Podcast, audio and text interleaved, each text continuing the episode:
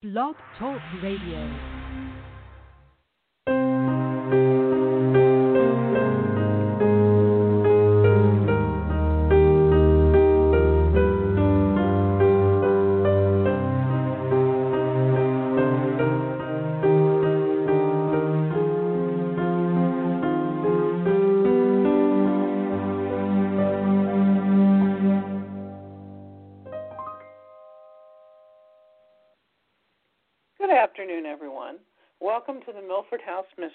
On the Bookspeak Network. I'm Sherry Knowlton. I write the Alexa Williams suspense series, Dead of Autumn, Dead of Summer, Dead of Spring, and the latest, Dead of Winter. Hi, and I'm Jan West. I write the Carlisle Crime Cases series, Dying for Vengeance, Courting Doubt and Darkness, Darkness at First Light, Had a Dying Fall, and Things Strangle, which is my latest release last September, which features Carlisle homicide detectives Christopher Snow and Aaron McCoy. Today we're talking about um, a topic that's at the top of almost everybody's mind these days the COVID 19 pandemic and what it'll mean for the future. Specifically, today we're going to be talking to Sunbury Press publisher Lawrence Knorr about the groundbreaking book that Sunbury has just released entitled After the Pandemic Visions of Life After COVID 19. This collection of essays by 25 Sunbury Press authors, including Knorr, including Larry Lawrence Knorr himself, looks to the future in an uncertain time. Um, that's what all the commercials are saying these days, right? The uncertain time. Um, I think it's impressive that the book hit number one in its category on Amazon last weekend. But let's introduce our guest first. Lawrence Knorr has co authored or authored over 20 books, mostly history or biography. Two of his more recent books depict baseball legends Eddie Plank, that's Gettysburg Eddie, and Carl Scheib, Wonder Boy, who was the youngest boy to sign with pro baseball. He also collaborate, collaborates, excuse me, with Joe Farrell and Joe Farley on a series of books highlighting the grave sites of famous and notable Americans. The latest is titled Graves of Our Founders. The original series was called Keystone Tombstones.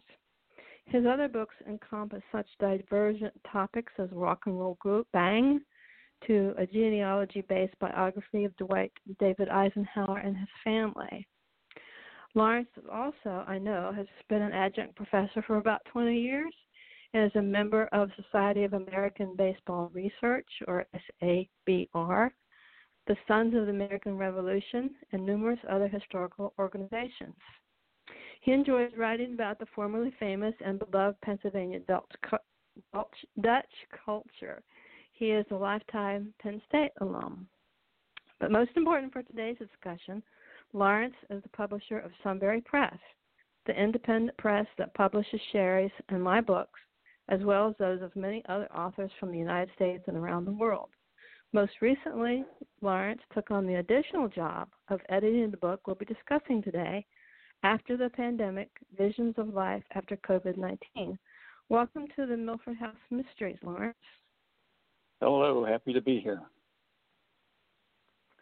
Well, um, let's plunge right in and um, ask you to tell us about the genesis of this book.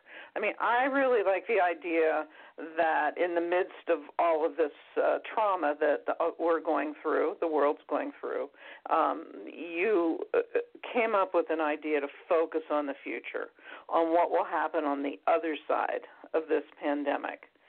How did the idea for this collection of pandemic related essays evolve? Um, what made you think Sunbury authors would be interested in the project, and, and what was your general goal in publishing the book? Yeah, well, I honestly I had no idea what the response would be, and as you know, we put out a monthly newsletter to our authors, and I put out the call. I think it was either in that newsletter or a follow up to it. So I I didn't know what the response would be, and the response was was actually very strong.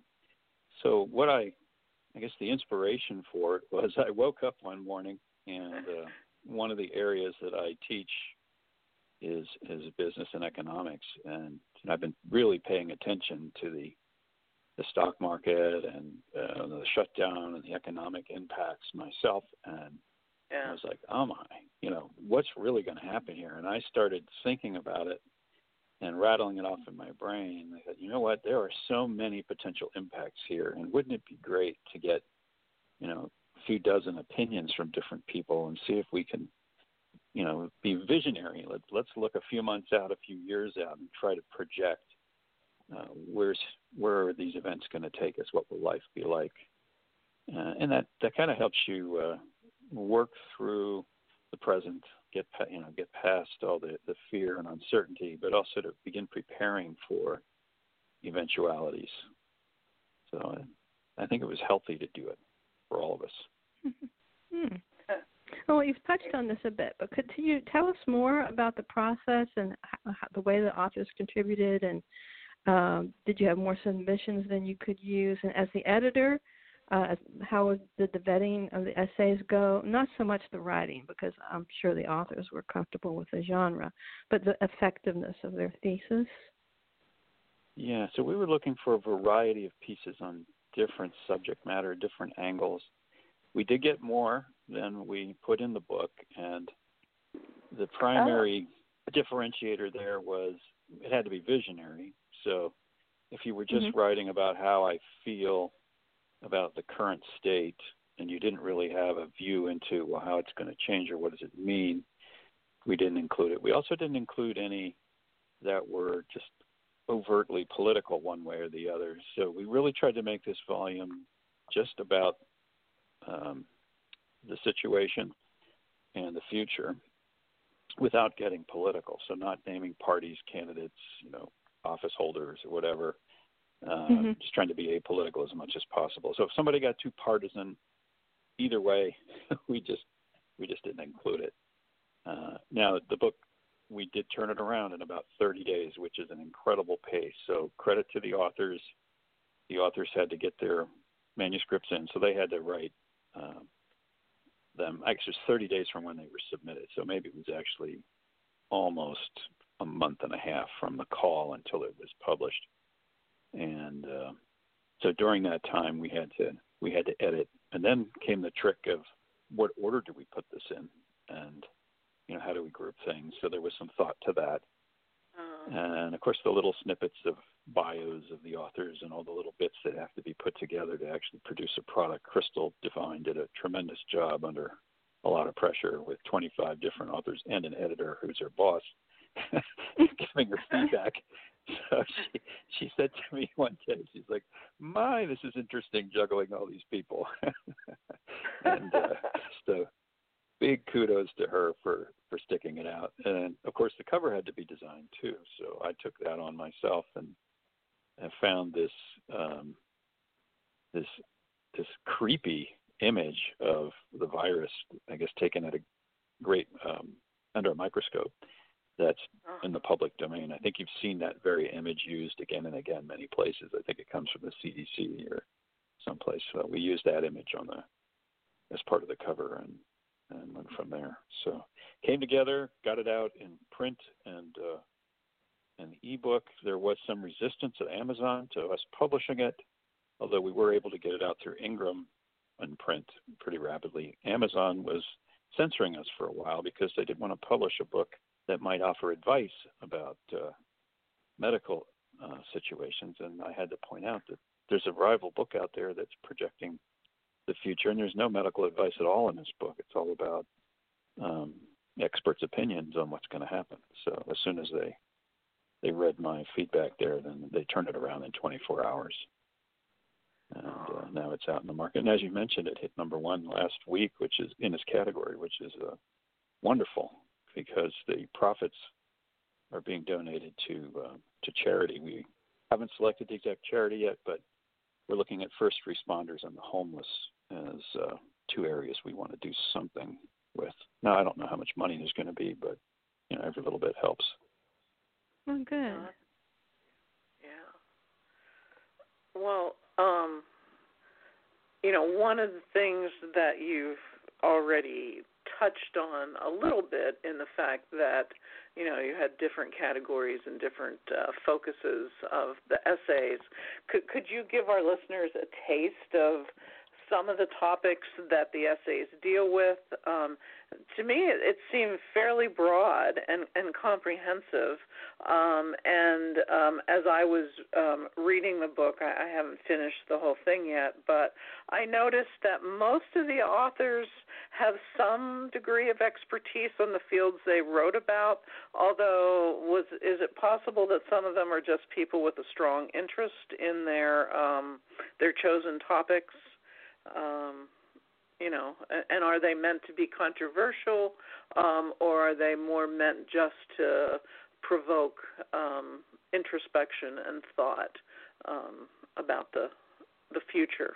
Yeah, I think I think it's the latter, and and everybody spoke from their own personal experience. So, about half of the authors have de- advanced degrees or degrees in the areas that they wrote about.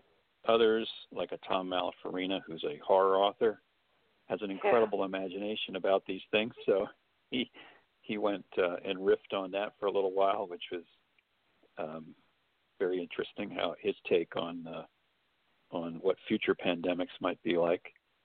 Uh, there's a lot of family introspection. You know, people thinking about their role as a parent or as a grandparent and how are the different generations affected? Uh, there's of course medical, um, an MD who weighs in on what being a doctor will be like and how you'll treat patients in your office. Uh, we had an economist, uh, a PhD, who wrote about the impacts on health insurance with the looming unemployment that's out there and the system that we have in place. And this is like probably the biggest test to that system that we've ever had. Uh, we've had people write about education at different levels, whether that's higher ed, homeschooling, or elementary. Uh, I know that I also did a survey of economy, the economy and trade from a more from a macro level, but looking at different industries, trying to project uh, which industries will be winners and losers. Uh, I can I'm running out of. Uh, I can tick well, off a well, few no, more. I'd have to have the book good. in front of me, but yeah, there's some more topics yeah, too. it's a pretty good sample of of of topics. Oh yeah, sports, um, I know I was museums. particularly interested in the yeah. travel ones because you know I'm a big traveler, um, and right. there were two essays on travel. I found both of them interesting. Yeah, they, when you think about travel, uh, we've already had all the changes due to terrorism some time ago, 20 years ago, and, now we have this, and it's uh, it's interesting to see how many more measures will be necessary so that people will feel safe to travel. And you know, it's all about countries opening up, regions opening up for travel. Uh, how will that uh, play out? Have we forever changed uh, as far as travel goes? And both of those authors felt that we will uh, that there will be new measures taken. And, and uh, I had them on a recent show, and I questioned them on that. And I thought, well, why would we make all these changes for this virus when we didn't make any changes for other viruses that are, you know, pretty deadly, like the flu, for instance? So uh, this one's special though, and it's really got people's imaginations. And I think it's the the reaction that we've had across the world, you know, with the lockdowns and and the constant coverage. Yeah, I know. I traveled um to Africa, to southern Africa during the last um big uh, not the most recent Ebola outbreak. There was one in the I think the Congo not that long ago, which was pretty quickly contained, but the really bad one um and people were freaking out because uh my husband and I were going to Africa in the middle of Ebola, but didn't actually, I think, understand the geography that Africa is a huge, huge continent, and it was like yeah. us going to Philadelphia, and the Ebola was in uh, the Pacific Ocean off of California. But even still, we went through. Um, temperature checks and uh, things in both South Africa and on the ground in Botswana. So you know, I, we were I was thinking about that as a um, you know how much more onerous uh, will it get uh, if this pandemic isn't contained or if a vaccine or treatment are, isn't developed in the you know in the future of a year yeah. or so. And I'll, I'll, there is another flip side of looking at it though, and you know as you get time to look back and look at the numbers and think about it statistically and try to be rational with something that really doesn't let you be rational because you want to be so emotional. But uh, I think we just hit a point with the number of cases equals what the typical annual flu uh, case count is. It just hit that. And the death count is not double of what the typical flu death count is. Uh, also, the number of deaths that we have are disproportionately impacting people over 65 years of age, and especially those that are 80 years old and on up. So this is less deadly for younger people than the flu, and and yet, you know, as we learn these things, I think eventually people will uh, begin to think about what should the proper response be and what should the precautions be that we take. Uh, certainly, having a vaccine will will make a big difference too. Yeah. And and I think the other thing is that over time we'll have more information because right now we're not, especially in the United States, where we're unfortunately the leader, um, that in cases and and deaths that um, you know yeah. it needs months yet to play out, and so that comparison to the flu may or may not be valid uh, until all in the end. Said. yeah. yeah. I'm sorry, yeah, I'm Joe. just saying at this we've just hit that, we just hit that point. So yeah, how far through this are we? Yeah. Yeah, I th- I think one thing we have to all acknowledge is that change is inevitable. inevitable. we're we're going to have to change. As we mentioned earlier, inevitable. Let's get back to the book. As we mentioned earlier, you not only edited the collection but also contributed, and your essay is titled "The Various Economic Impacts of COVID 19. Now, we've already seen some of these impacts, and they've been you know, on TV and on the news every night um, that deal with unemployment, huge highs, you know, like flagship stores like J.C. Penney and Neiman Marcus declaring bankruptcy. But your focus goes beyond the immediate situation and looks to the future. And can you tell us a little bit more about your essay? Yeah, so the difficulty with economics right now is um, on the one hand, you have industries or businesses that were already on the brink or struggling. This accelerates that demise. So, a brick and mortar, this or that, whatever, you know, different kinds of retailers, um, businesses that have been in decline are not likely to to survive, and that this is going to wipe them out. Now, the problem with that from an economic standpoint is you have what's called structural unemployment. And so in the past, you, you never had 100% employment ever in an economy because there's always a few percentage points of people that don't have the skills, the education, the ability to get the job that's open.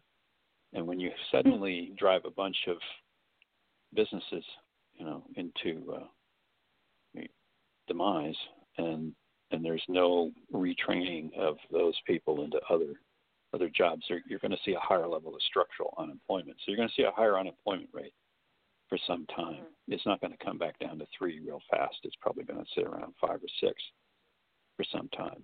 So a lot of your uh, retailers who had a big brick and mortar presence, uh, especially you know your anchor stores in the malls or stores that depend on being in a shopping mall, are likely gone forever. And but those that can adopt and those that have a strong online presence likely continue to do okay and uh, mm-hmm. will still be in the marketplace. The, there's an ancillary effect I write about, which is the real estate impact. So, especially commercial real estate. Oh, so, yeah. play this out. So now you have, you know, maybe 10, 20% of your brick and mortar businesses uh, declaring bankruptcy or, or not able to pay their rent. So that really makes commercial real estate a stressed uh, situation. The other side of commercial real estate is the whole office space question. So Sunbury Press, for instance, we don't have any brick and mortar office space anymore. We got rid of that three or four years ago. A lot of companies still have a lot of brick and mortar office space, and they just went through an era here for a couple months where everybody was working from home, or just about everybody. And uh, so the question will be, well, are they all going to come back to the office? Or are they going to, you know, when you have to do the social distancing, is it going to be 50% capacity and half people work from home and you switch off? Or how's that going to work? And I think the longer term effect of that is people will learn to work from home more, depend on that more. Companies will realize that that's still a viable way to get work done and I can save a lot of money by not having that office space and having people work from home. So you start to play that out, and there's a lot of other impacts there. Um, that you know about restaurants and you know dry cleaning and driving, and so if people aren't commuting to work and having to get dressed for work, you know you can have a uh, somewhat of an impact on on those businesses too. So it, one of the things to be concerned about with all this is we're in a we're we're fighting off a deflationary cycle. It's like the airplane is heading towards the ground at an incredible rate, and we're running out of instruments and and controls to to pull the nose up and avoid a crash. But you know, we used we used everything we could to try to keep that plane flying, and you know, we're really at a point where we're trying to prevent deflation because deflation is a death spiral in an economy. And we're seeing deflation. You saw what happened with oil. Have you ever heard of oil going negative in price? I mean, that's just. I know. No. You, you can't make this up. you know. How does that happen? I thought I Oil goes misread the headline when I, Yeah. I saw that. Well, that that's a huge indicator of deflation, and that's a very scary situation because if prices are going down and people aren't buying, that means there's no demand. And so, why should people buy? Because the price is going down. We should just wait, and then that feeds itself. So that's why your economies are always set up to have a little bit of inflation and a little bit of competition and price pressure because it makes it a more immediate um, demand and, and keeps an economy humming. So the federal reserve and the, the government, the federal government, is also uh, you know doing fiscal intervention as much as possible, you know, giving us money in our bank accounts, uh, lowering Right. interest rates to near zero, uh, extending bank loan uh, ratios, and it's all about trying to get more money into the economy. This is a natural way to cause inflation and to to help increase demand. But you know, is it working? I don't know. And when you have that much money going in the economy, it it in the past you would say it would be incredible inflation at some point. So you know, once you once you let it out, how do you control it? So Yeah. hopefully that doesn't And that's happen, how but, this virus is different. yeah. It oh, brought Oh, our yeah. economy to a stop. It sure so, did. So you you've made me get this vision of Ted Striker in the movie Airplane when he starts sweating buckets. Uh, maybe nobody else likes the movie Airplane like I do, but it Is just that is after like he ate the lamb? heading toward the ground. well, that's not very uh, rosy, but uh, talked a little bit. Um, you you mentioned uh, we were going to ask you about the the Amazon, why they had uh, refused to to publish the the book at first, and it sounds like it was more a lack of information on their part or a, a misunderstanding. I guess maybe would be the best way to to say it, but um, I I think you know it maybe you could comment a little bit about being a trailblazer because uh, this, you know, Sunbury got this out so quickly um, in the midst of this pandemic where people are really thinking more about the here and now, not so much the future. Uh, w- was that sort of an unusual experience? Uh, what are your thoughts on that, being a pioneer? Yeah, well, I know that Amazon's response was just a standard anything that has COVID 19 in the title uh, is is not allowed to be published. So they were censoring that because there were hundreds, if not thousands, of people that were slapping together COVID 19 books by taking information from the CDC or from wherever else and uh. creating little guidebooks. So Amazon was suppressing that, and that meant we had to break through that. And the question was, well, do we still call it COVID 19 or we call it something else? And I decided just to uh, call it what it is and, uh-huh. and push it through. And I thought if they censor us, I'm going to complain, and we can rally around that and uh, point it out. You know their their issue that their their blanket censorship really um, was harming us. So fortunately, we got past that, and you know I don't know that it's so much being a pioneer as it is just being quick to market. It was a very difficult, um, you know, thing to do. You know, I mentioned Crystal's uh, incredible contribution by organizing that and formatting it, and you know, then we all had to proofread it and and I, yeah, I hope it was all hands on perfect. deck, huh? Yeah, everybody collaborated, so it was really a team effort, and I have to hand it to everybody for you know turning around their their piece really quick. So when um, I, did the the line editing, and then Crystal would format, and we get it back to them for proofing, and everybody was really good about that. So well, it certainly is a timely topic. This pandemic has caused so much upheaval in our lives. Like over 1.5 million people sick in the United States, and over 90,000 dead and counting, with over 100,000 deaths projected. And the numbers keep on climbing. Worldwide, you know, over 4 million people have contacted COVID 19, and over 300,000 have died. And many of us know people and family members who've contracted the disease, which brings the statistics right, you know, to our very front door. So a lot of us are really anxious about being quarantined, and you know, many have been laid off work, and uh, they have to risk their health and going to work, and our healthcare system's been overburdened, and the flaws of our preparedness and over this pandemic is, I think, has been exposed. A vaccine is likely 18 months away, and experts say this virus is not going anywhere anytime soon. And people are divided, you know, over whether the public health or personal free, freedom should determine whether we reopen or not. Um, and it seems to be up to the governors; they can't seem to agree. Uh, many people see a really bleak feature. So, how would you characterize the collective tone of the essays? Bleak, hopeful, or a mixed bag? Oh, I think they're all mostly hopeful, and I I think we uh, there's an old saying, "This too shall pass."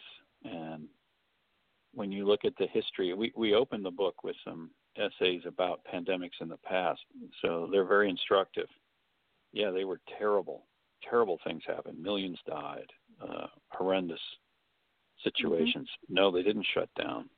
Uh, um, you know, they didn't. They just forged ahead and had a much much worse uh, outcome. But the main lesson from the past is that these things last maybe a year, maybe two at the most. You know, sometimes there's a rebound, and and then they seem to go away. So they are cyclical, and yeah, we're in the midst of a few months, really bad months, and this is going to continue for some time how we learn from it and react to it. You know, that that's what we do best as human beings is we adapt quickly. And I think you're seeing some of this as more is learned and we figure things out. We will uh, we will innovate. And Chris Fenwick ends the book with a whole chapter on innovation. So innovation in many ways, business processes that will change, behaviors that will change, and we will survive and we'll come out of this and we'll be stronger. So that that's sort of the ultimate message. The other thing is, I think all of us were so disappointed with the partisanship, the back and forth and misinformation. Like a lot of the mm-hmm. left wing channels just bashing mm-hmm. the president and all the saying that the president's lying and all this and that. And yet it's his officials in the government that are, you know, running things for him and advising him. And then the people on the right screaming that, you know, we got to open things up today and you know, it just it's just so unnecessary and so unhealthy and we just wanted and to chaotic. Yeah. yeah, and just wanted to get a vision out there for you know a dose of reality. Like, hey, this is what's happening, and this is like where it's, we think it's going, and you need to start thinking about that. To to get your head out of oh my God, there's ninety thousand people dead, and I got to wear a mask, and start thinking, okay, I've got money here, I've got real estate, I want to accomplish these things. I can't put my life on hold forever. what, How am I going to do what I need to do. And uh, let's say I was planning a trip to Africa. Oh well, I'm not going to be able to do that now. I'm going to need to come up with some other you know activity to pass my time, some other way to contribute. Uh, you know, I know in my family we had a couple of trips to Europe planned this summer that went around high school graduations. We were excited about. Couldn't do that. So uh, you know, it's it's about adapting and shifting gears and, and uh, adjusting. Exactly. Well, you know, you both mentioned the the upheaval that this has created in both our society and the economy, um, and as part of that, um, as we're winding up, we we don't want to forget that Sunbury Press is a business as well. You've still got readers reading, um, hopefully buying books, authors writing. I know I just submitted my newest manuscript to you guys this this week. Um, how's uh, pandemic the pandemic affecting publishing in general and Sunbury in particular? Well, a couple ways. To the extent that you want to share. I mean, you know, just at a very yeah. high level. It killed the bookstore business for sure. At least, uh, you know, put that on hold. So initially, we got a bunch of returns. Then we weren't shipping anything to bookstores. The only thing that was selling were ebooks and some nonfiction. And so we shifted gears really quickly where we got our backlist ebooks out rapidly. And so we were adjusting, you know, the way we were publishing to uh, shift gears and, and, and address that. Uh, obviously, there was a revenue impact, a pretty big one, and you know we were looking at how do we how do we get through this you know all the questions you have to ask. Do we have to lay off staff? Do we have to uh, go on, you know, shut down for a while? You know, all these questions come to mind. And then mm-hmm. the Small Business Administration came along with a with a a really nice uh, plan and opportunity, so we took advantage of that. And actually, as we uh, worked through this, we were able to keep all the staff on and keep going. Uh, the bounce back has started to happen and our balance sheet's actually stronger than it's been in years. So hmm. uh, right now, as long as there's a bounce back, we'll be fine. If this has a second dip down or a really bad uh, a slow drag for a long time, you know that'll wear us down again. But I'd say right now we're positioned to do well, and uh, we're ready for whatever's next. Well, that's optimistic. That's good. Um, thank you for coming on the podcast today to inform our listeners about this book, uh, After the Pandemic Visions of Life After COVID 19. And uh, I think it would be, um, you know, a good idea that a lot of readers out there would, that might answer some of their questions. Is there anything else you'd like to share with us, like, you know, on our audience about the book or where they can buy it? I know you have it, right? Sunbury and Amazon, but yeah, yeah, no, uh, you can. The book is available wherever books are sold, and uh, if you buy it on Amazon, it helps our Amazon ranking. If you buy it from us, it will we'll have more to donate to charity. So your choice. And mm-hmm. uh, you know, we really appreciate the attention that it's gotten so far. And don't forget that we have 700 other titles at sunburypress.com. so just have to put that plug in as well especially the Milford House Mysteries. I got quite a few oh, absolutely. great detective thrillers. Thanks for the plug. Uh, that's a double My plug. pleasure. That's great. well, um, I, I think we've sort of reached the end of our time for today. Um, best of luck, Lawrence, to you and and all the Sunbury authors uh, who did a, a yeoman's job uh, in uh, coming up with their thoughts uh, and doing it all so quickly. Uh, for the book After the Pandemic Visions of Life After COVID 19. Um, I'd like to think um, that there's, and I think the number one on Amazon probably uh, confirms this, that there's a lot of people out there now hungry for thoughts and answers about how our lives will change going forward because I think most people know that um, it's not going to be quite the same. So thank you for joining us. You're welcome. Glad to be here. And I'm going to try it again. I think change is inevitable. But a reminder to all our readers and listeners that all our books are available at Sunbury Press's online bookstore, Amazon, Barnes Noble, and other online retailers and bookstores. And a special thanks to you all for listening to the Milford House Mysteries. We hope you enjoyed our program. It was especially informative because our publisher um, came forth to discuss the the new uh, collaborative book after the pandemic, visions of the life post COVID nineteen. Um, so our next podcast is on June 11th at 2:30 p.m. Sherry and I will tackle the topic "Staying on Track: Writing During a Pandemic." In the meantime, you can listen to any of our previous Milford House Mysteries podcasts that you may have missed. Just search for them on the Bookspeak Network um, at www.blogtalkradio um, under episodes. And, and please follow us personally on social media. I'm on the web at www.sherryknowlton.com and, of course, Facebook, Twitter, and now even Instagram. And I'm on Facebook.com slash Carlisle Crime Cases by J.M. West. And my new website is www.carlislecrimecases.com, all lower letters, lowercase letters. And thanks again to our publisher um, for uh, coming on Milford House Mysteries. And so until next time. See you all then, or I guess we won't see you. We'll be talking to you all then.